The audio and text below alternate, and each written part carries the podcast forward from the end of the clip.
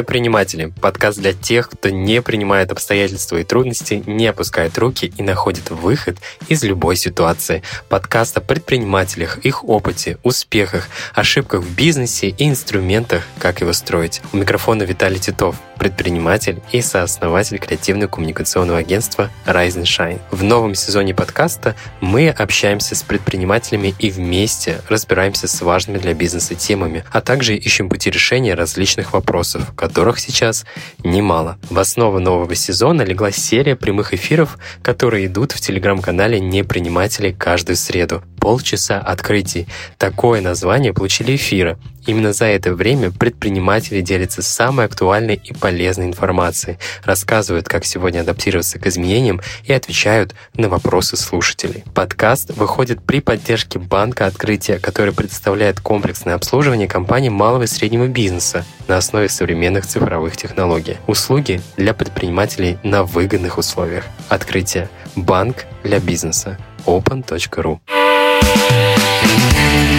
Сегодня мы поговорим о новой платформе «Знай своего клиента». Это сервис, с помощью которого банки смогут узнать от Центробанка об уровне риска своих клиентов, то есть о возможной вовлеченности предпринимателя или его компании в проведении подозрительных операций. Как же устроена эта система и что она меняет для предпринимателей? Какие ограничения могут применять банки к бизнесу? Что делать клиенту, если ему уже присвоен высокий уровень риска? И возможно ли изменить свой статус. Более детально разобраться во всех тонкостях нам помогла Ирина Дынникова, лидер направления управления комплайнс-рисками в банке открытия. А после выступления Ирины я озвучу вопросы от наших слушателей, которые участвовали в прямом эфире. Итак, начинаем наши полчаса открытий. Итак, что же такое платформа Банка России «Знай своего клиента»? Этот год э, ознаменовался тем, что 1 июля вступили в силу изменения а, в закон 115 ФЗ, которые а, как раз-таки регламентируют платформу «Знай своего клиента». Это реестр, реестр уровня риска Банка России, в котором присваиваются уровни риска совершения подозрительных операций по всем предпринимателям России индивидуальные предприниматели и общество с ограниченной ответственностью. Как э, данная платформа работает? Э, на ежедневной основе Банк России обновляет э, уровни риска и направляет обновленные списки во все банки.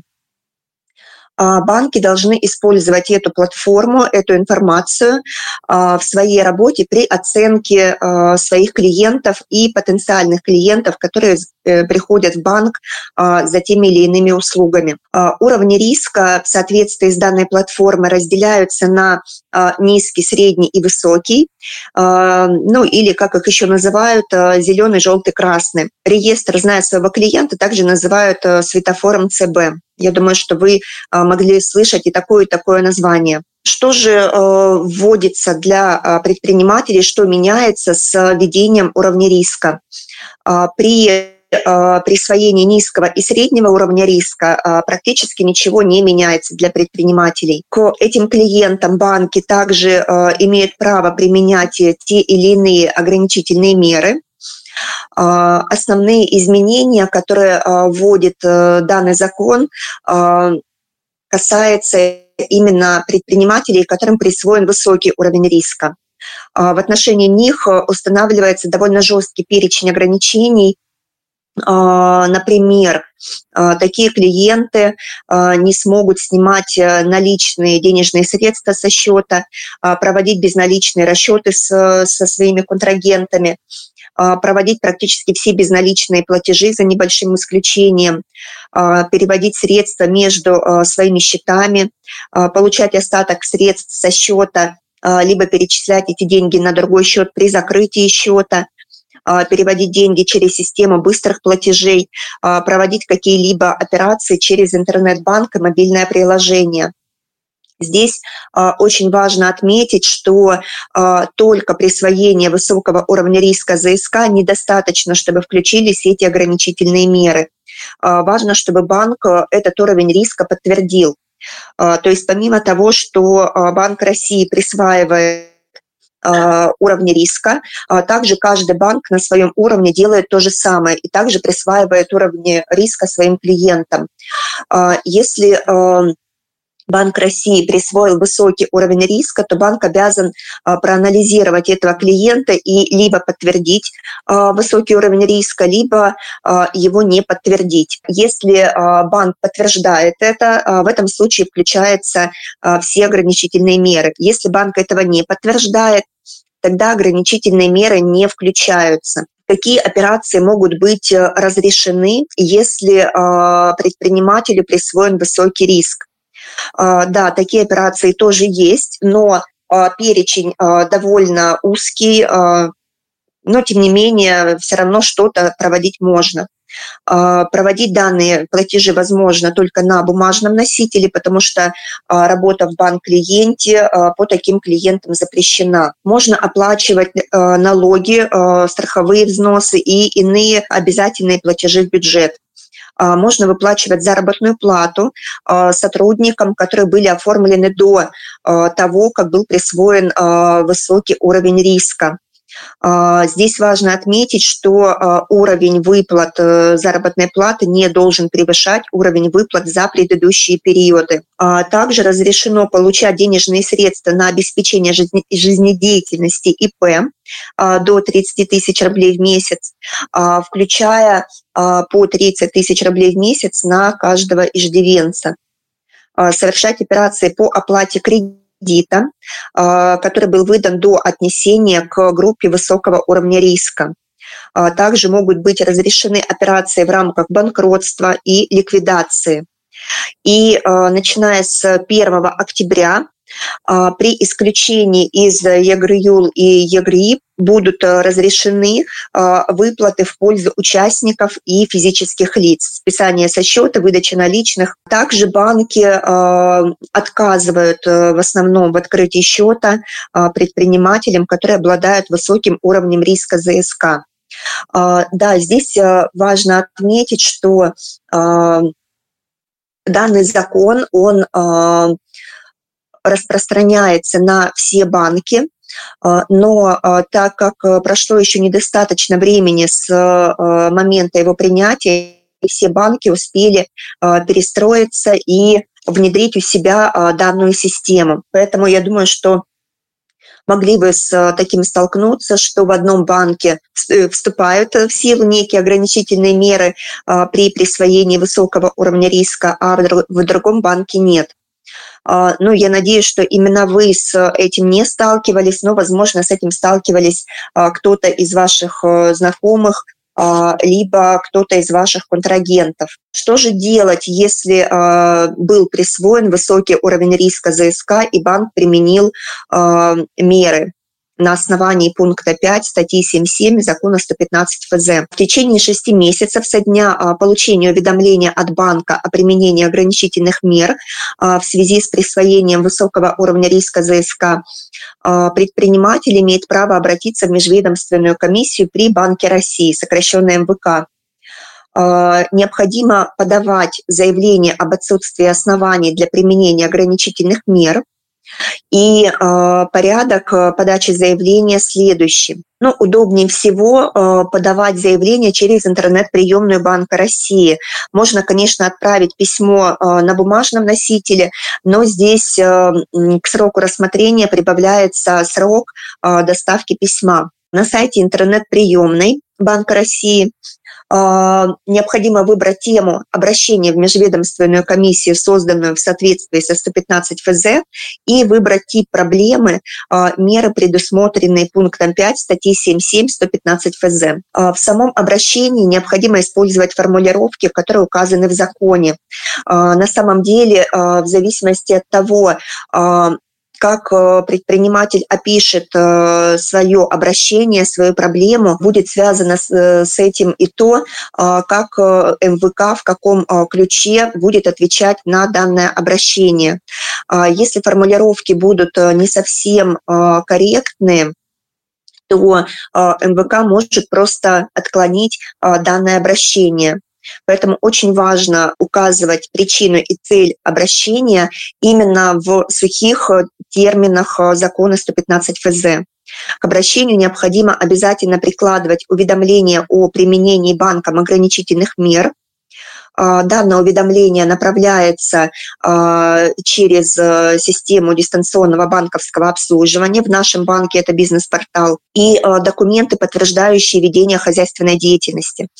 Это бухгалтерский баланс, э, налоговая отчетность, договоры с основными контрагентами, штатное расписание, какие-то первичные документы и так далее.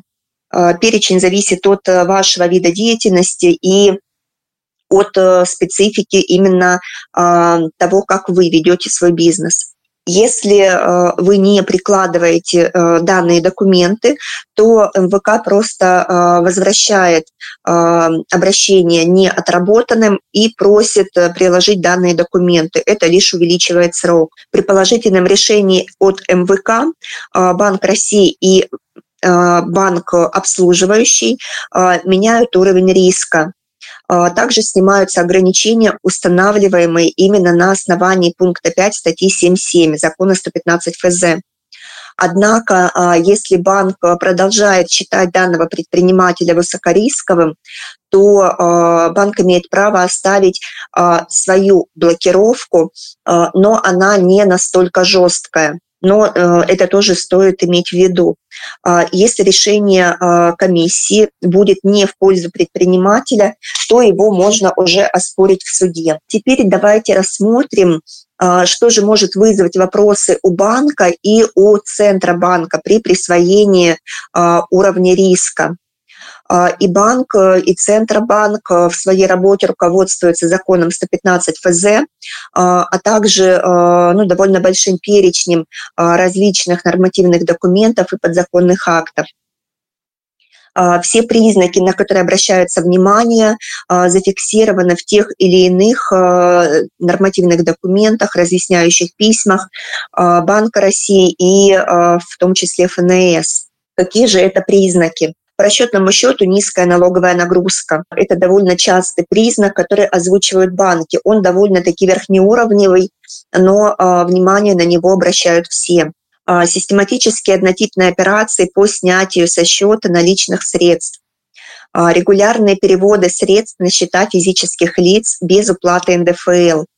А, здесь важно отметить, что если а, осуществляются переводы на физических лиц, а, при этом уплачивается НДФЛ в соответствующих объемах, то, скорее всего, со стороны банка это вопросов не вызовет. Скорее вызовут вопросы, если переводы регулярные, либо в крупных объемах, но в бюджет эм, переводы отсутствуют. Использование корпоративной карты только для снятия наличных. Э, операции, не имеющие очевидного экономического смысла и не соответствующие характеру деятельности. Э, например, э, у компании заявлен основной вид деятельности торговля сахаром, а по счету проходят операции, связанные с торговлей стройматериалами. То есть это у банка вызовет вопросы. Далее, отсутствие сотрудников компании, либо заработная плата, выплачиваемая а, сотрудникам, существенно ниже, чем в среднем по региону, где осуществляется деятельность. А, встречаемся а, мы с таким, когда предприниматели оформляют в штат работников а, с зарплатой, а, ну, во-первых, на неполную, неполную ставку и с очень низкой зарплатой. И в итоге зарплата, которая перечисляется по расчетному счету, может составлять полторы тысячи рублей.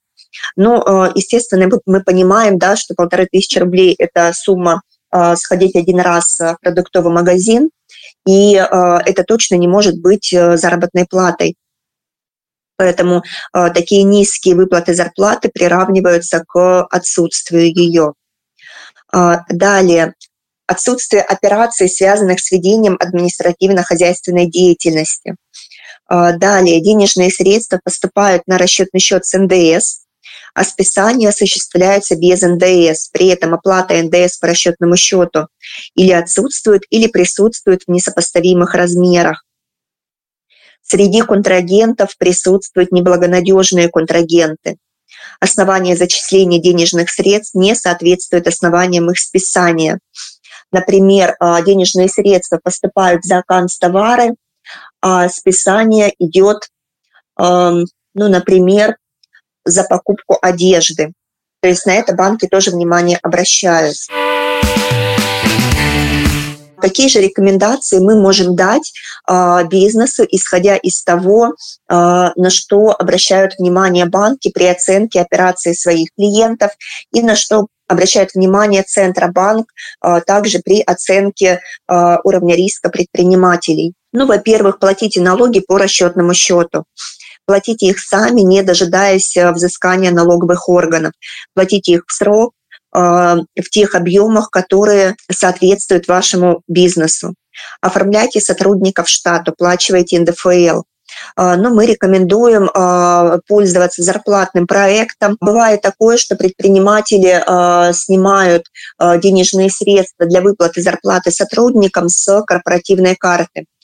А, в этом случае банк не понимает, что снятие именно на выплату заработной платы, но при этом видит, что клиент а, как будто бы обналичивает денежные средства с корпоративной карты. К такому клиенту однозначно вопросы возникнут.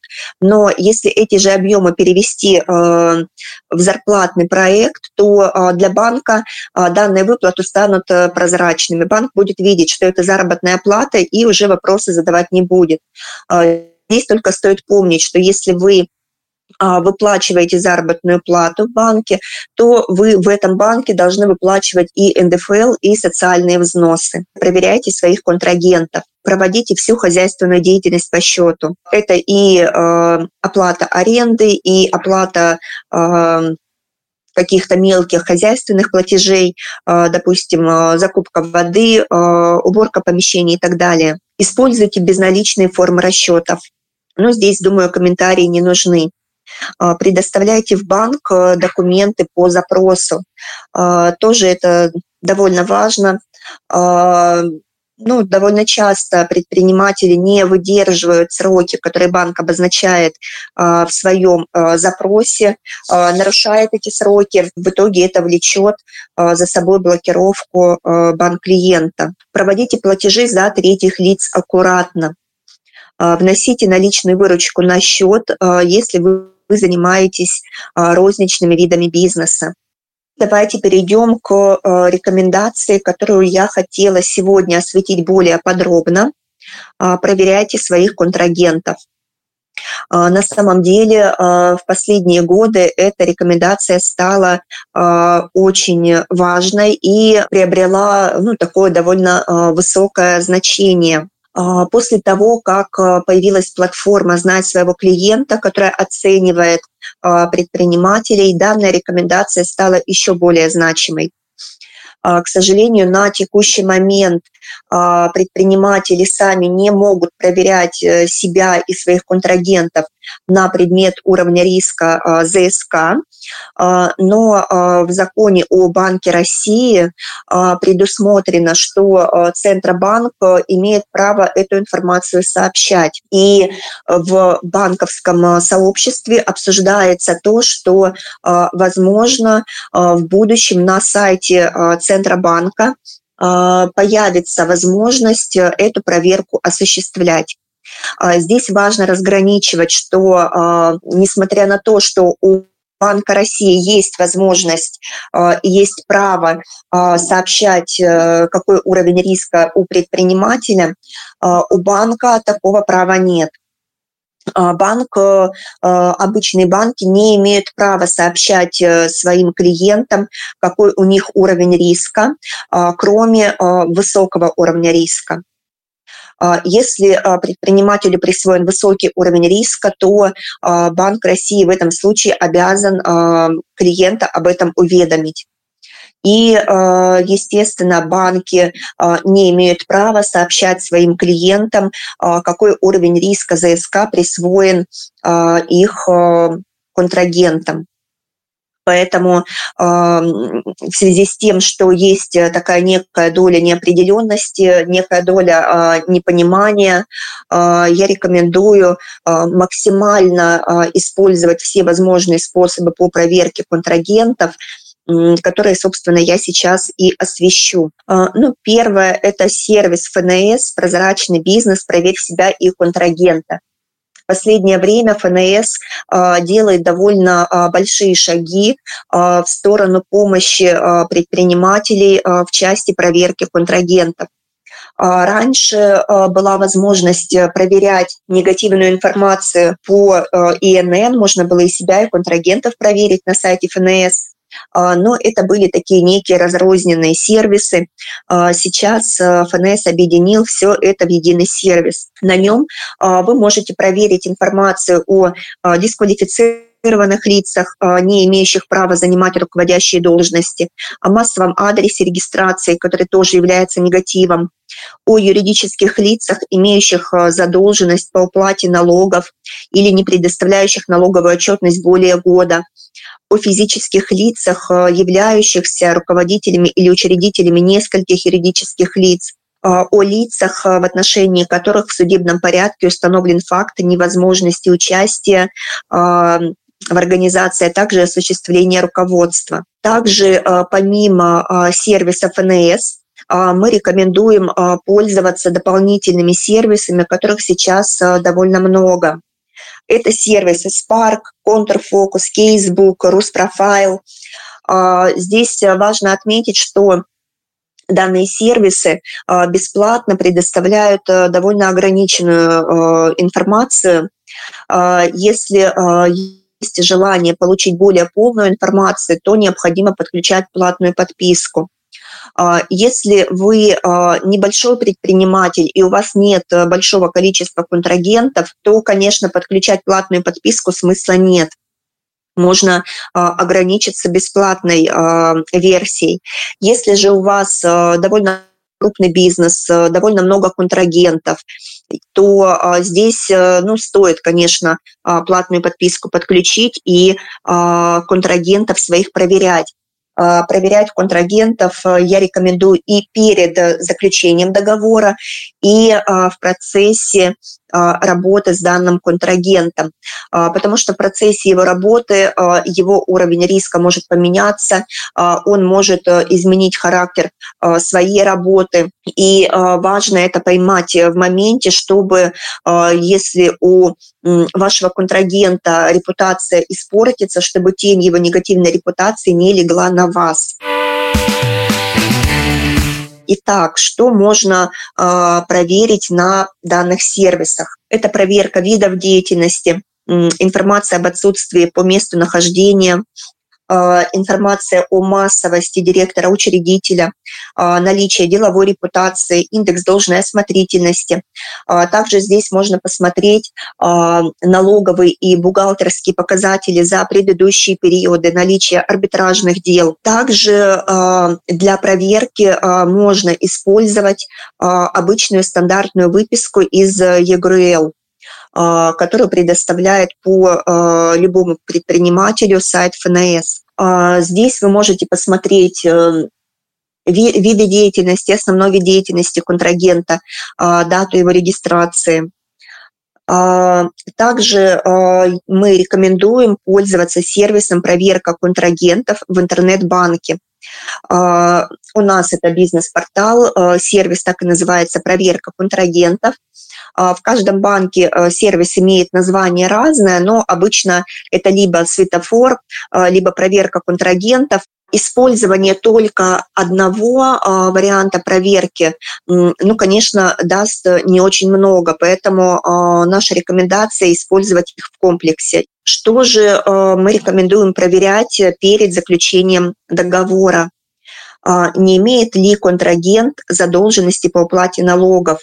имеет ли положительную деловую репутацию, а, может ли подтвердить наличие сотрудников в штате, либо наличие производственных мощностей, а, соответствует ли вид деятельности контрагента предмету заключаемого договора, а, какова дата регистрации контрагента, для чего это необходимо проверять. Представьте, вы заключаете договор, заключаете договор с контрагентом, с новым, и договоры на довольно крупную сумму, но при этом дата регистрации контрагента неделю назад. Если компания только зарегистрировалась, сможет ли она выполнить свои обязательства? Бывают, конечно, исключения, если это компания преемник уже действующего бизнеса, и вы знаете, скажем так, компанию, да, собственника либо директора, который э, раньше э, занимался тем, что сейчас было передано а, новому юридическому лицу. Здесь, конечно, ну, все понятно, да, и э, каких-то вопросов нет. Но если эта компания новая, вы не знаете про ее историю, то здесь стоит насторожиться. Если у компании вид деятельности заявлен, например, торговля стройматериалами, вы заключаете с ней договор на поставку а, продуктов питания, а, также стоит насторожиться. Да? А, если вы видите, что заявлен один вид деятельности, но при этом предмет вашего договора иной. В банке довольно часто обращаются предприниматели, которые как раз-таки не проверили своих контрагентов и заключили договор с мошенниками.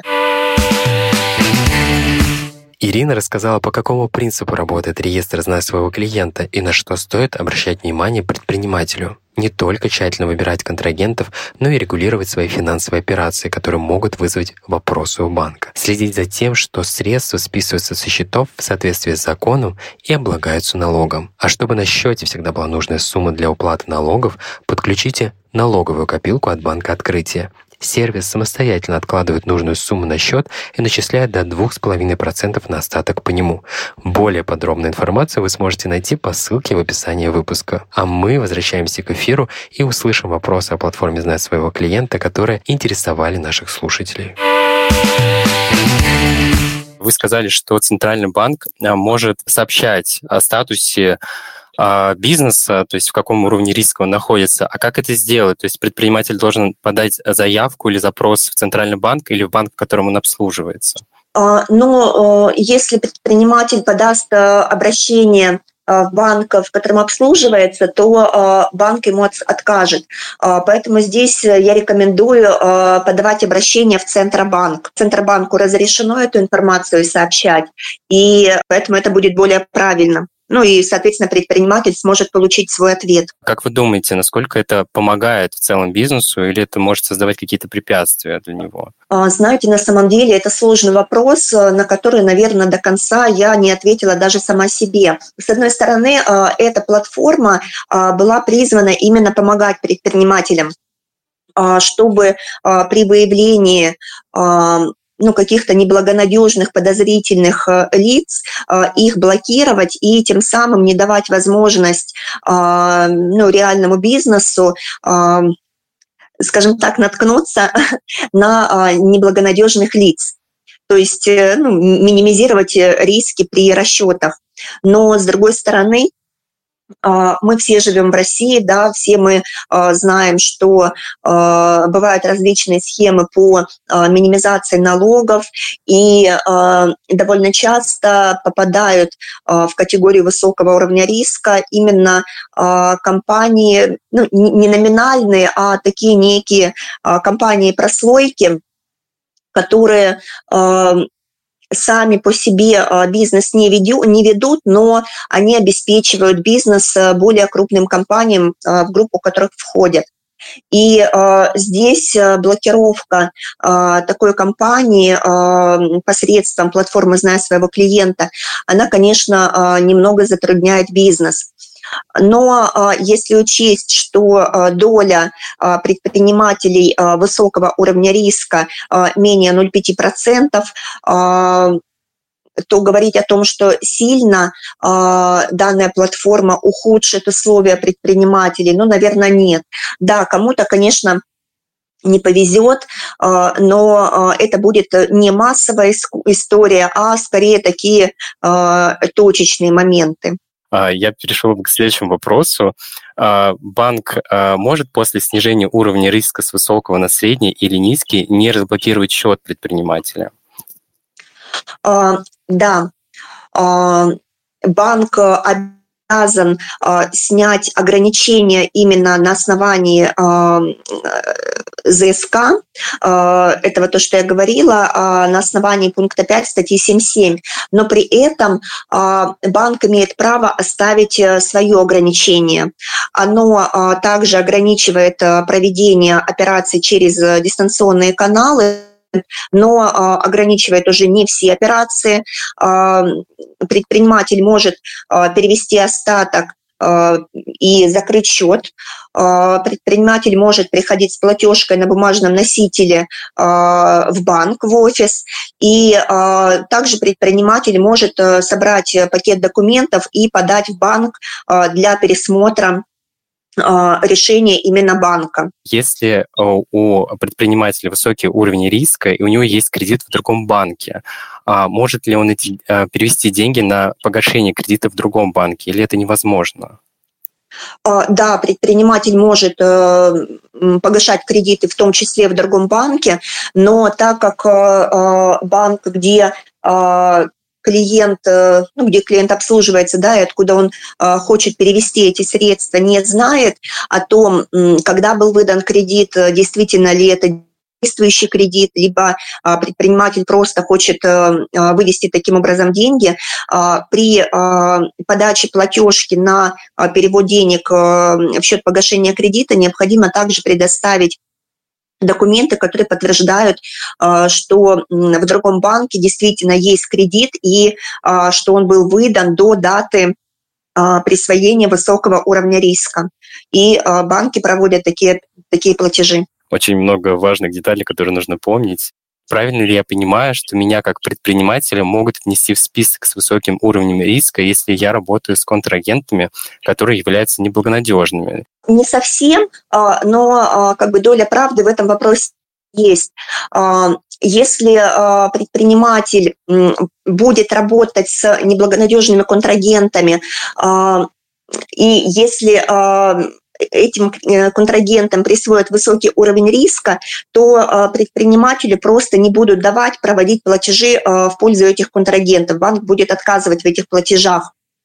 То есть это ну, немного риски самого предпринимателя минимизирует.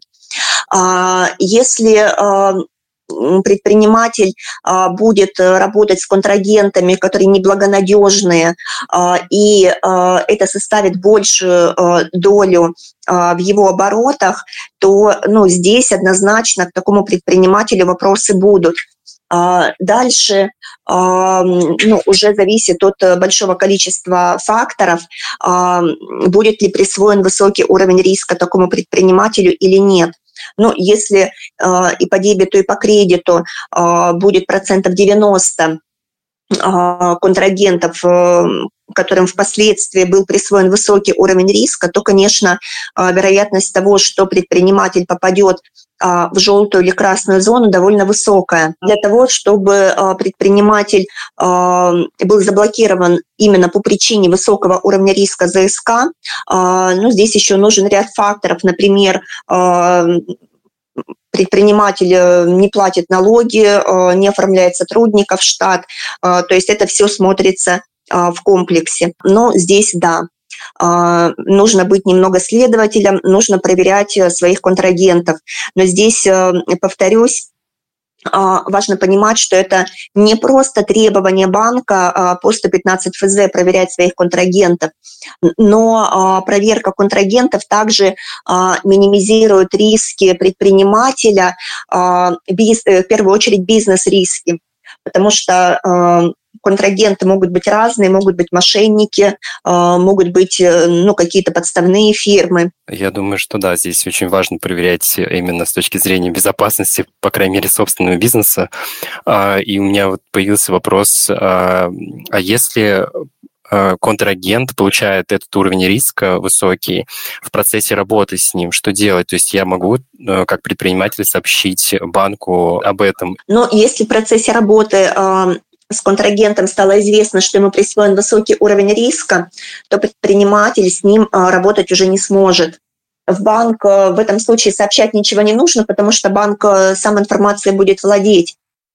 Но здесь предпринимателю необходимо будет думать кем этого контрагента заменить, потому что на текущий момент а, практика такова, что предприниматели а, высокого уровня риска очень редко а, этот уровень риска им пересматривают. С момента вступления ЗСК в силу с 1 июля у нас были уже случаи, когда а, межведомственная комиссия пересматривала решение и а, с высокого уровня риска меняла на низкий, но это были прямо единичные единичные случаи, поэтому на это, конечно, ну, сильно рассчитывать не стоит, но тем не менее это все равно возможно. Если предприниматель понимает, что его контрагент, которому присвоен высокий уровень риска, идет э, ну, действительно реальный бизнес, и а, что это была ну, какая-то ошибка.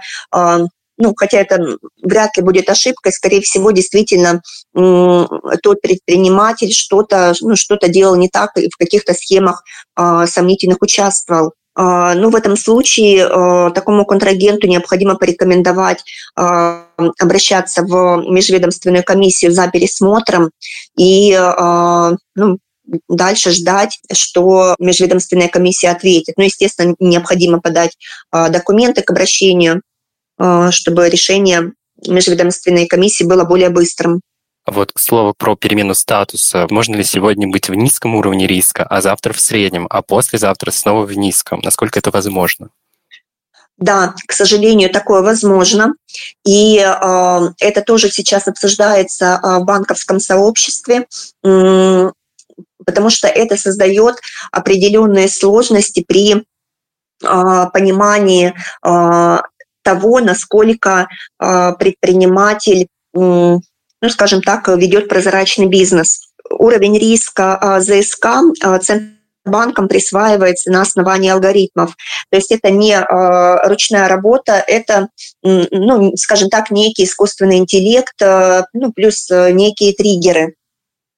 И э, если, э, допустим, до вчерашнего дня операции по счету предпринимателя были одни, э, и, э, ну, собственно, ему был присвоен низкий уровень риска. Сегодня этот предприниматель провел там довольно крупные суммы ну, каких-то сомнительных платежей, что перекинуло его в категорию среднего уровня риска а завтра предприниматель может, а, допустим, оплатить налоги, выплатить заработную плату, там, перевести платежи в пользу а, каких-то крупных а, проверенных контрагентов и снова стать, снова стать зеленым. Такое возможно. Центробанк ну, говорит со своей стороны, что будут свои алгоритмы еще совершенствовать чтобы убрать э, ну, вот такой некий мерцающий уровень риска, чтобы все-таки он был более стабильным. Но на текущий момент а, такая история возможна. Если вам не пришло уведомление от банка о присвоении высокого уровня риска, значит у вас он невысокий а, значит, ну, сильно волноваться не стоит. Если вы хотите убедиться, что у вас уровень риска низкий, то а, ну, здесь только один вариант – это обращаться а, в Банк России, потому что у банков а, права сообщать эту информацию нет, а у Центробанка на основании закон, э, закона о Банке России такое право есть. Я думаю, что да, если э, есть какое-то волнение, то лучше лишний раз перепроверить, чтобы быть э, э, спокойным. А э, банк, не может ли банк отказать в операциях клиентам с низким уровнем риска? Так ли это? Я читал информацию, правильно ли я понял, или я могу ошибаться? Да, есть ну, так, такой миф, что если присвоен низкий уровень риска, то банк не имеет право отказать в операции. На самом деле э, банк э, имеет право отказать и может отказывать э, в операции по таким своим клиентам, но в этом случае банк обязан пересмотреть свой уровень риска по клиенту. С 1 июля, помимо вступления в силу изменений, касающиеся появления платформы «Знай своего клиента», была также э, внедрена обязанность банков оценивать своих клиентов также по трем категориям. Это низкий, средний, высокий уровень риска. И если э, по ЗСК э, клиенту присвоен низкий уровень риска, а банк отказал ему в какой-либо операции, то банк обязан пересмотреть свой уровень риска на высокий. А, если банк это сделал, то а, банк отработал в рамках а, правового поля. Поэтому ну, здесь однозначно да, присвоение низкого уровня риска ЗСК не защитит вас от того, что может быть проведен отказ в операции со стороны банка. То есть важно быть внимательным на всех уровнях и во всех своих операциях, которые ты проводишь. Безопасность, безусловно, один из главных приоритетов для бизнеса в турбулентный период, когда нужно быстро принимать решения и оценивать риски буквально на ходу. Ирина Дынникова, лидер направления управления комплайнс-рисками в банке «Открытие», помогла нам сегодня разобраться с правилами нового реестра «Знай своего клиента». Мы обсудили, по каким критериям Центробанк назначает разный уровень риска компаниям и предпринимателям, почему важно тщательно выбирать своих контрагентов и как себя проверить уже сейчас, чтобы минимизировать минимизировать риски. Мы очень надеемся, что эти рекомендации будут вам полезны. Будьте внимательны к новым банковским инициативам, которые могут влиять на вашу работу, и оставайтесь непринимателями в душе и в бизнесе. Ставьте оценки подкасту, пишите комментарии и делитесь выпусками в соцсетях. Спасибо, что провели эти полчаса открытий вместе с нами, а мы двигаемся в следующий выпуск, где обсудим не менее важную тему — аудит. Аудит.